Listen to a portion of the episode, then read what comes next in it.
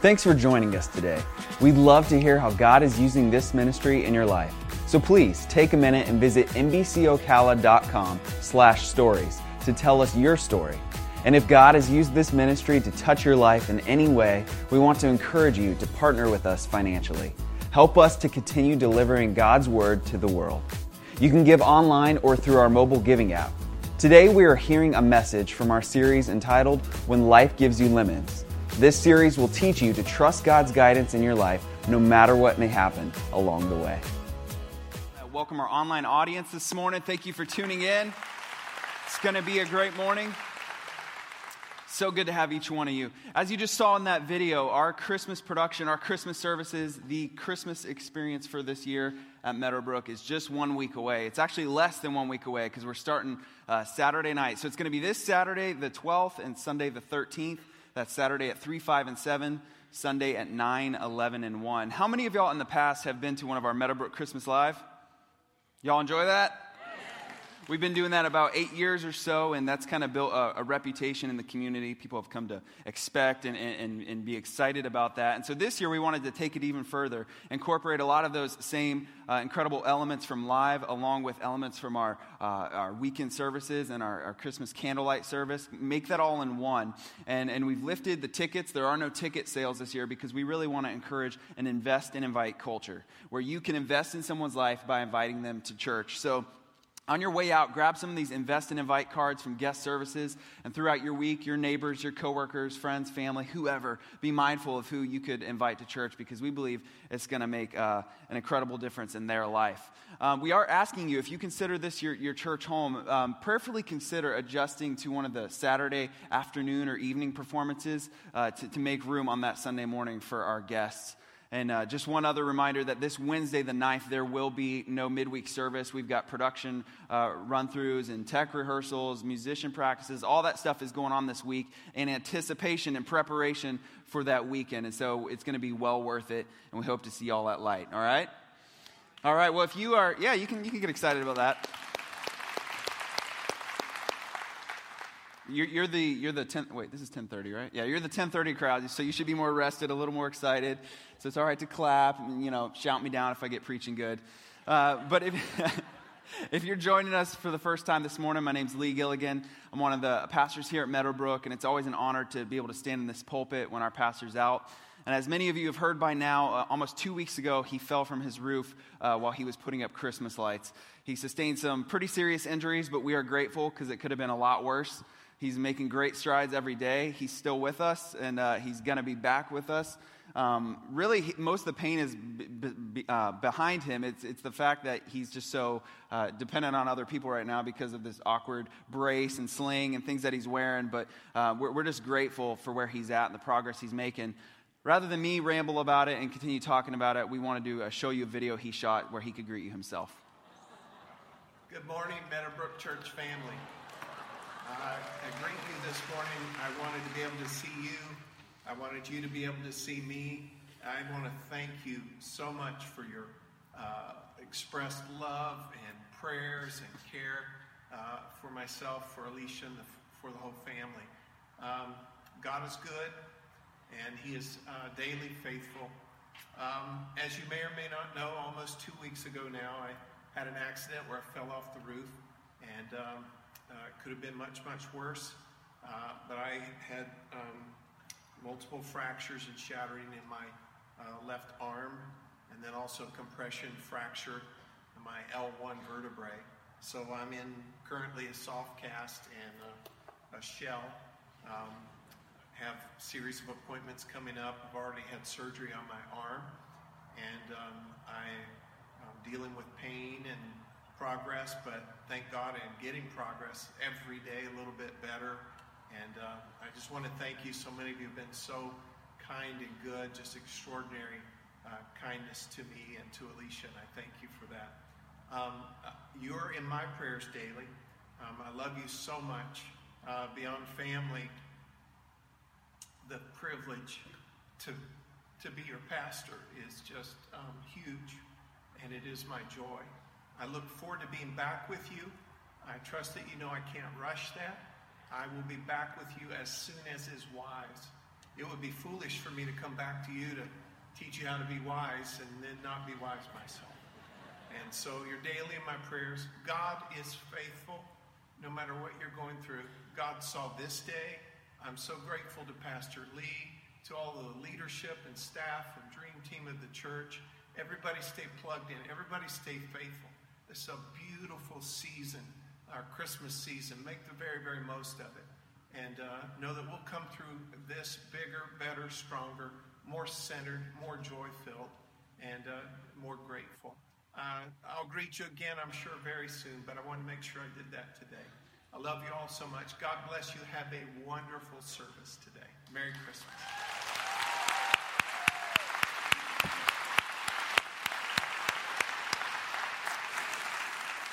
So it's pretty evident your pastor loves you. and uh, that was actually the second take because he got too choked up the, the first one. Uh, but, but he is ready to get back, but as he mentioned, as soon as is wise. And so we're not rushing him back. We're glad that we can continue to have church and continue to have an exciting month ahead of us. Um, I'm going to be wrapping up our, mid, our weekend series today, and then I'll be teaching the message part of next week. We've also got Pastor Tom, who's going to be sharing with us some in the weeks to come. And then a special guest on December 20th, two weeks from today, uh, Bernard Scott from our summer series. He, uh, he kicked that off. He'll be back with us. Bernard, just look at that smile. He's one of those guys you can't help but love. And he, he's a credible communicator, funny guy, a good friend of this house, and beyond just a friend of this church. But he, he's known my dad for well over 20 years. And so when he got the news of what had happened, he wanted to help serve this church body by, by standing in and preaching for him. So definitely don't want to miss that. But uh, we're going to wrap up our series today on When Life Gives You Lemons. Have y'all enjoyed this so far? How many of y'all know that, that life brings about stuff that's unexpected? meaning that because it's unexpected, you weren't necessarily planning for it. And for maybe some of you, since last Sunday, that you were sitting in these chairs last Sunday, and since then you're back and you realize something happened between now and then that you didn't plan for. Uh, you know, my dad never planned to walk off a roof.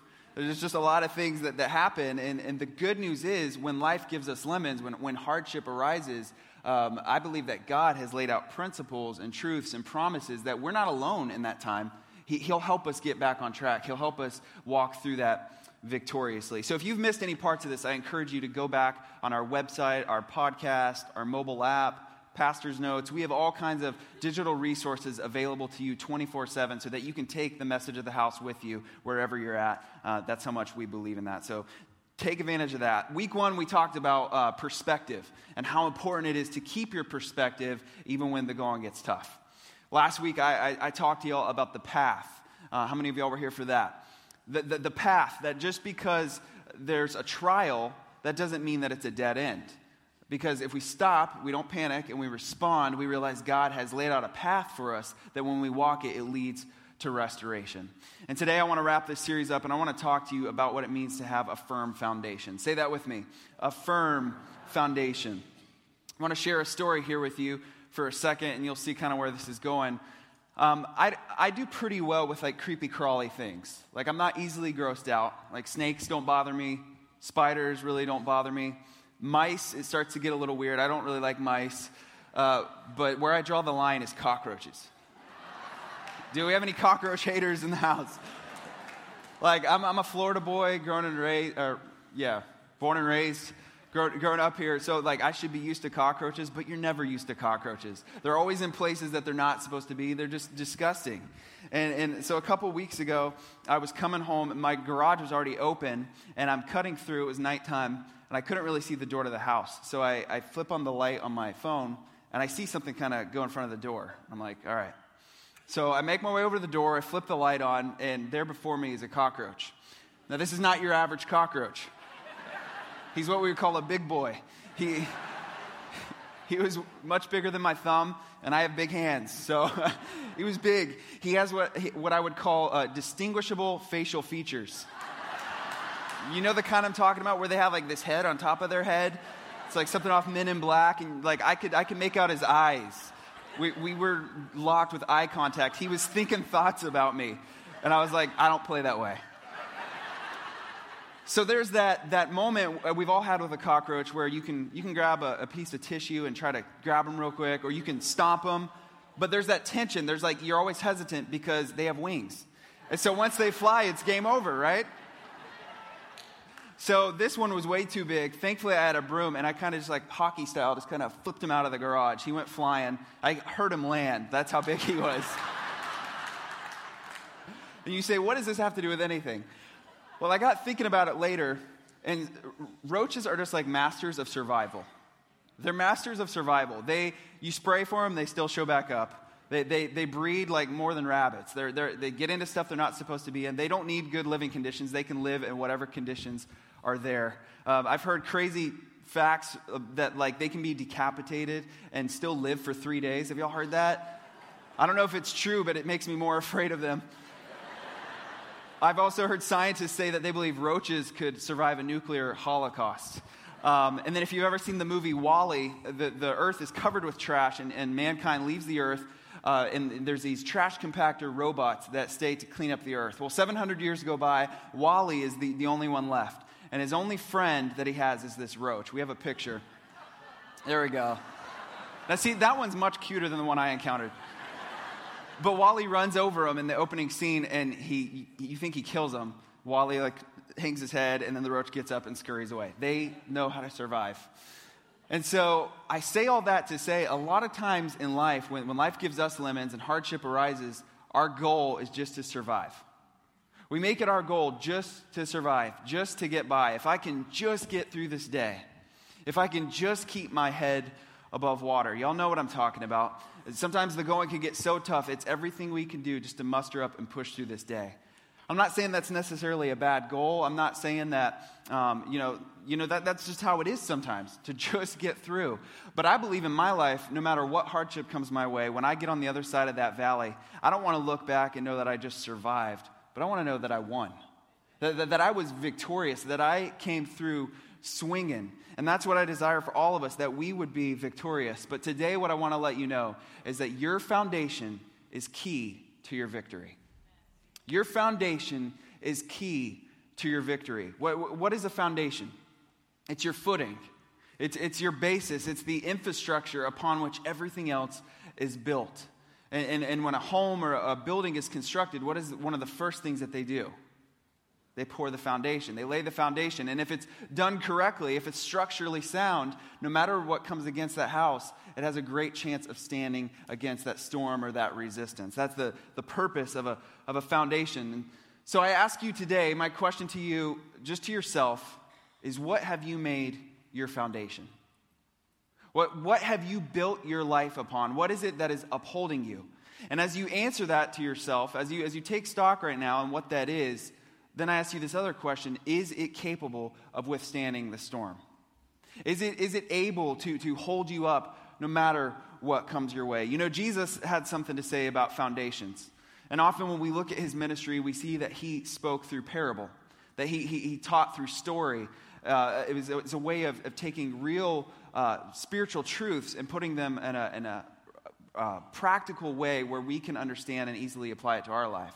Uh, we, we do well with story. That's why I get up here and tell stories. I want to help you wrap your mind around the truths that I'm trying to convey. That's very much what, what Jesus did. And so in Matthew 7, verses 24 through 27, he says this Everyone then who hears these words of mine and does them will be like a wise man who built his house on the rock. The rain fell and the floods came and the winds blew and beat on that house, but it did not fall because it had been founded on the rock. And everyone who hears these words of mine and does not do them will be like a foolish man who built his house upon the sand. The rain fell, and the floods came, and the winds blew and beat against that house, and it fell, and great was the fall of it. Essentially, what he's saying there is that if you listen to my teachings, if you listen to my words, and you live your life by them, you will be like the house built on the rock. You'll be able to withstand what comes your way. But if you ignore the things that I'm saying to you and just go about your way, you'll be like the house on the sand. There will be nothing there to hold you up. Now, we have all kinds of foundations. We have physical, uh, spiritual, emotional. What are the things that are holding us up? I can say for my dad, it's been a combination of all three that is helping him walk through this recent um, accident. You know, he has a, a strong spiritual foundation, no question about it. He has a strong emotional foundation. He fights for the peace of his day to day life. Uh, but really, he has a physical foundation as well. You know, his doctors and his, his uh, um, physical therapist said because you've taken care of your body, you're well, much farther down the road to recovery than you would have been had you not taken care of your body. You know, he works out with a trainer, he watches what he eats, he, he makes rest a priority. He has a physical foundation that has served him well in this healing process. And so, another definition really of a foundation, though, is an underlying principle for something. An, an, an underlying principle or, a, or a, a system of belief, the fundamental truths by which you live your life. We all have beliefs, we all, we all have principles, we all have things that um, make up our worldview or the lens through which we see all of life and eternity and what happens and how we respond to that. We have, we have beliefs, whether you realize it or not. And, and what are your beliefs? How have you formed them? Because your principles are your foundation. Your principles are your foundation. More than your physical being, more than your emotional state, your spiritual principles are the thing that will be the make or break when life gives you lemons. When a storm comes your way, that is going to be the thing that determines the key to your victory. Your principles are your foundation. And you form your principles by what you hear. What are the, the, the, voices that you're allowing to speak into your life? Who or what have you give prominence to, to speak into your life? What are the things you're reading, studying, uh, d- allowing to digest? Uh, you, you, know, you've heard it said, what you feed grows and what you starve dies. What are you feeding yourself? There, there's a lot of voices in culture. There's a lot of people trying to get the microphone. There's, there's a select few with the microphone who would want you to think that everything they say uh, is, is, truth or that that's the standard. And I want to caution you to not let culture be the thing that forms your principles. Culture, politics, the media, Hollywood, all those things. I'm not saying you can't watch the news. I'm not saying you can't follow politics. I'm not being hard about that. But what I want to let you know is those cannot be the things that form the way you see this world and, and what you believe. No other voice is more important than the voice of God. That has to be the primary thing that forms and shapes your principles. It can't be the news. Shut off, shut off the, the negative influences. One of the best things I did was shut off notifications on my iPhone because I've got you know news apps and, and Twitter and all these different things, and I have notifications turned on. And finally, I realized, you know what? I'm in this funk because I have this like open door in my life to this constant stream of negativity. But I, I can easily close that, so I turn it off. And I, I would encourage you uh, to do the same. Let God be the voice that is more prominent in your life when it comes to shaping your principles and your beliefs. No other voice is more important. And so you may say, okay, well, that, that sounds right. I, as a believer, I, I get that. But we've all been at that place where we struggle to hear the voice of God. Let's be honest. How many of y'all have ever wrestled with hearing the voice of God? There should be every hand up right now. Even the most mature believers, you could have been serving God your whole life, and there's been those times where you question, is this God or, or, or is this me? Am I hearing right or, or is this just uh, bad pizza that I ate last night? Like, like what is this? I've been there. I mean, I've, I've had decisions in my life and things where I was really wrestling and I felt like I was struggling to hear the voice of God. So, in order to hear the voice of God, we have to understand the ways in which He speaks to us. We see in Scripture that, that there's evidence of Him speaking in an audible voice. Um, I, I, believe that He can still speak in an audible voice. Uh, but I don't believe that that's the number, way, number one way that he w- would communicate to us. Secondly, we see in Scripture that he uh, um, communicates through supernatural means. You know, he spoke to, to Moses through a burning bush. He communicated through handwriting on the wall. There was supernatural ways which he got people's attention. And I believe that the same can be true today, that there's things he's done in your life that just like, it rocked you. And it was like, okay, God, you've got my attention. Um, I believe more prominent would be that he speaks to us through other people through what we would call the prophetic. Now, don't let prophecy or the word prophetic be something that scares you. Really, I believe God is already speaking to you on things. There's things in your life where He's nudging you or, or, or impress something upon you, and He will use another child of God to encourage you and confirm what it is He's already speaking. That's, that's prophecy. And that's a powerful way that, that God would speak to us.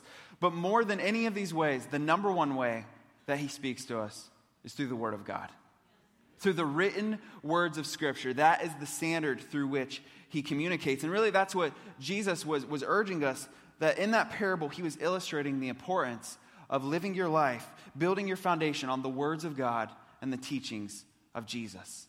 No other voice is more important. And so we need to hear God and Scripture. We miss the voice of God when we skip over Scripture. Whenever, whenever Scripture becomes optional, whenever that becomes farther down the list, whenever that becomes just a, a checkbox on our spiritual to do, we miss the voice of God. Uh, when we have this next best thing mentality in our culture. You know, we're always chasing the next best thing. We're always upgrading. We're always supersizing. Um, I was thinking about getting the Apple Watch, but I'm afraid to get it because I know as soon as I get it, the next one's going to be out, all right? So in, turn, it makes us like non committal. We're always chasing the next best thing. And I think that has infiltrated the church. The church has very much gotten caught up in, in trends and moves of the Spirit and chasing signs and wonders and miracles and this and that and church growth and church planning, all these things. And all those things are good and have their place. But when we skip over Scripture and we miss the simple, practical, uh, powerful way that God speaks to us through that, we miss the voice of God. It's got to be priority. Uh, what if everything He wanted us to know has already been revealed to us? Okay, guess what? I believe everything he wanted us to know has been revealed to us. And I kind of want to show you that this morning. 2 Peter uh, chapter 1 verses 3 through 5 says that his divine power has granted to us all things that pertain to life and to godliness through the knowledge of him who called us to his own glory and excellence by which he has granted to us his precious and very great promises, so that through them you may become partakers of the divine nature, having escaped from the corruption that is in the world because of sinful desire. For this very reason, make every effort to supplement your faith with virtue, and virtue with knowledge. So, right there, right at the start, he says that he's granted to us all things that pertain to life and godliness. Another translation says that he has given us everything we need for living a godly life. It goes on to say, supplement then your faith with knowledge. Uh, it's one thing to have faith in God, but I believe we also need to be growing in our knowledge of God. Do you agree with that? That, that daily we should be drawing near to Him, uh, coming to know Him more, learning more about what the Word has to say. We have to add to our faith knowledge.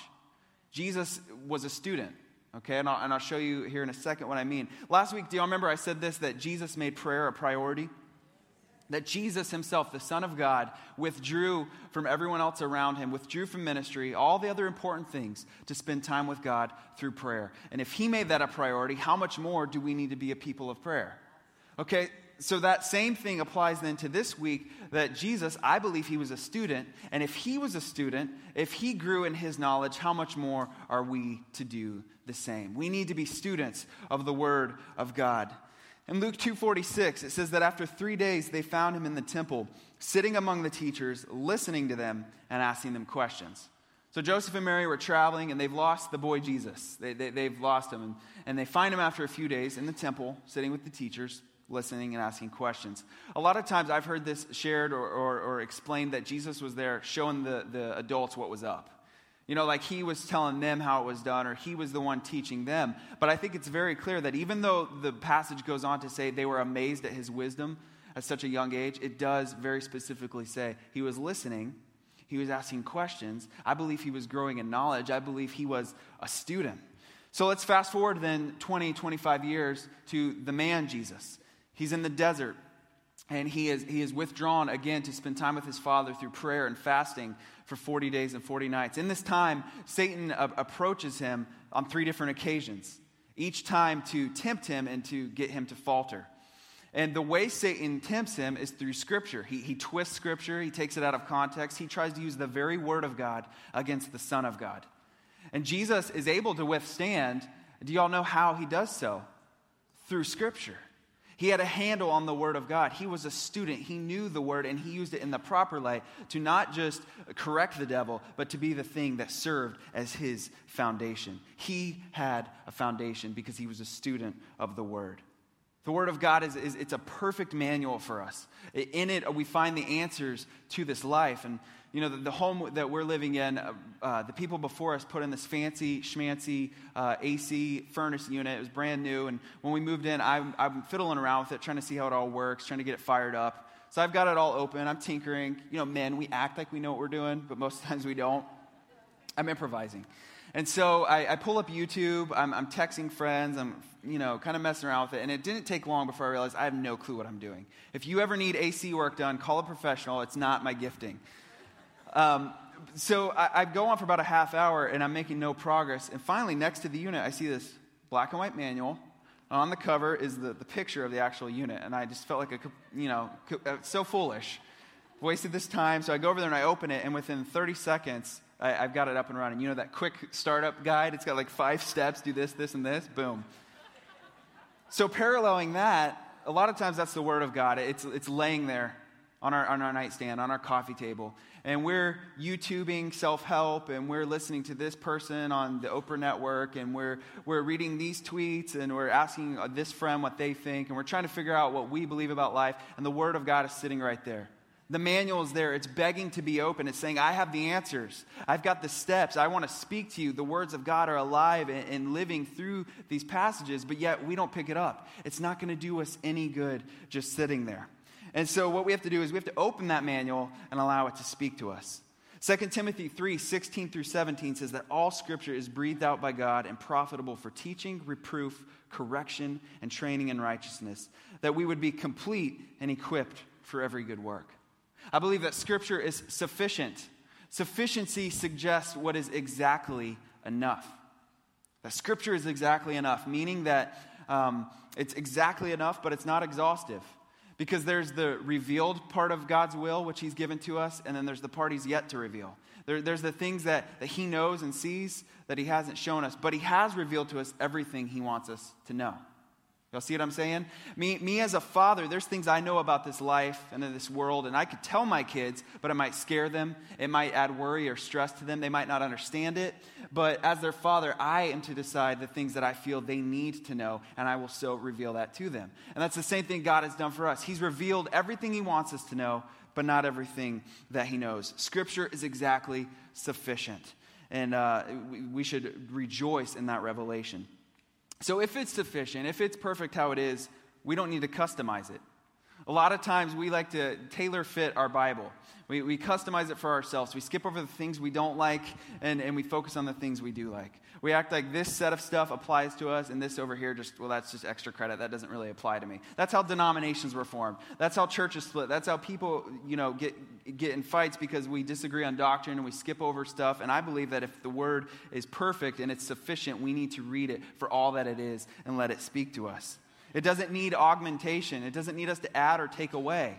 You know, we're in the holiday season, and, and you probably have that recipe from grandma that goes back generations and generations. You've got like a, a, a Xeroxed copy that's all tattered and laminated, and it's got the ingredients. And it's not your job to add to it or take away or to skip a step, but to follow it. And when you do so, you'll find that the dish is perfect just as it is. It's the same with the Word of God. God is clear. Do not, do not mess with His Word. Deuteronomy 4 2. You shall not add to the word that I command you, nor take from it, that you may keep the commandments of the Lord your God that I command you. Proverbs 30, verses 5 through 6 says, Every word of God proves true. He is a shield to those who take refuge in him. Do not add to his words, lest he rebuke you and you be found a liar.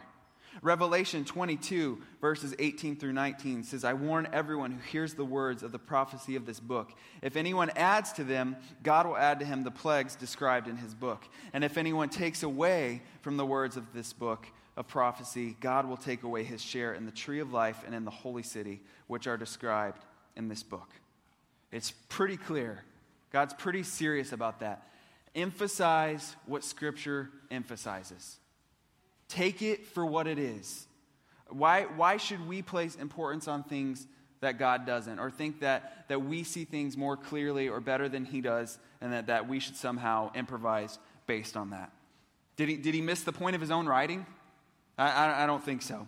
And so I want to share with you a passage that I believe to be one of the most concise uh, examples of the sufficiency of Scripture. It's just three verses, but, but in that, it, it's laced with things that show that, that the Word of God is, is true and, and, it endures and, and it holds everything we need for life. Beyond that, it shows that when life gives us limits, there's, there's promises in these words that I want to show you. So I'm going to read it and then we'll go verse by verse and kind of break it down. Psalm 19, verse 7 through 9. The law of the Lord is perfect, reviving the soul. The testimony of the Lord is sure, making wise the simple. The precepts of the Lord are right, rejoicing the heart. The commandment of the Lord is pure, enlightening the eyes. The fear of the Lord is clean, enduring forever. The rules of the Lord are true and righteous altogether. Now let's break it down. Verse 7 The law of the Lord is perfect. Perfect uh, comes from the Hebrew for sufficient. Uh, that word, what was it, Mike? Dainu. He's my, my resident Hebrew scholar here. Uh, Dainu in Hebrew means sufficient. Um, it, reviving the soul, the testimony of the Lord is sure, meaning that it is a foundation upon which to build your life. Making wise the simple comes from the Hebrew expression for open door, meaning that even the most naive minds can be made wise through the Word of God. Verse 8, the precepts of the Lord are right. This comes from the Hebrew for having the sense of showing the true path. Rejoicing the heart, this means that joy is found in obeying God's Word. The commandment of the Lord is pure. This means that it is uh, uh, clear, it is lucid, it is not confusing or puzzling and that it is enlightening to the eyes. This means it brings light to darkness and order to confusion. Verse 9 the fear of the Lord is clean, meaning it's absent of imperfection or corruption. It is enduring forever, meaning that any change would only introduce imperfection. The rules of the Lord are true and righteous altogether, means that they are God's standard, that which, when we accept it, it produces righteousness in our life. In just three verses, there's so much packed into that on the sufficiency of Scripture, on the promises of God, and how this is a foundation upon which we can build our life. We've got to get Scripture in us. It's not enough just to hear it, it's not enough just to read it or listen to someone else talk about it. We've got to get it in us because it alone lays out the principles for living. Uh, the, the reformers had this battle cry. It was this Latin phrase, sola scriptura Sola scriptura. It meant only scripture.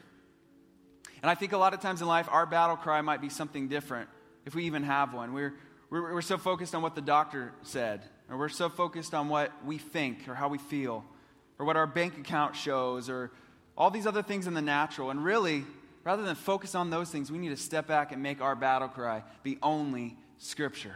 Only Scripture. Scripture is the thing through which God speaks to us. It's the standard, it's, it's through what we can see everything else and have a clear plan laid out for our life.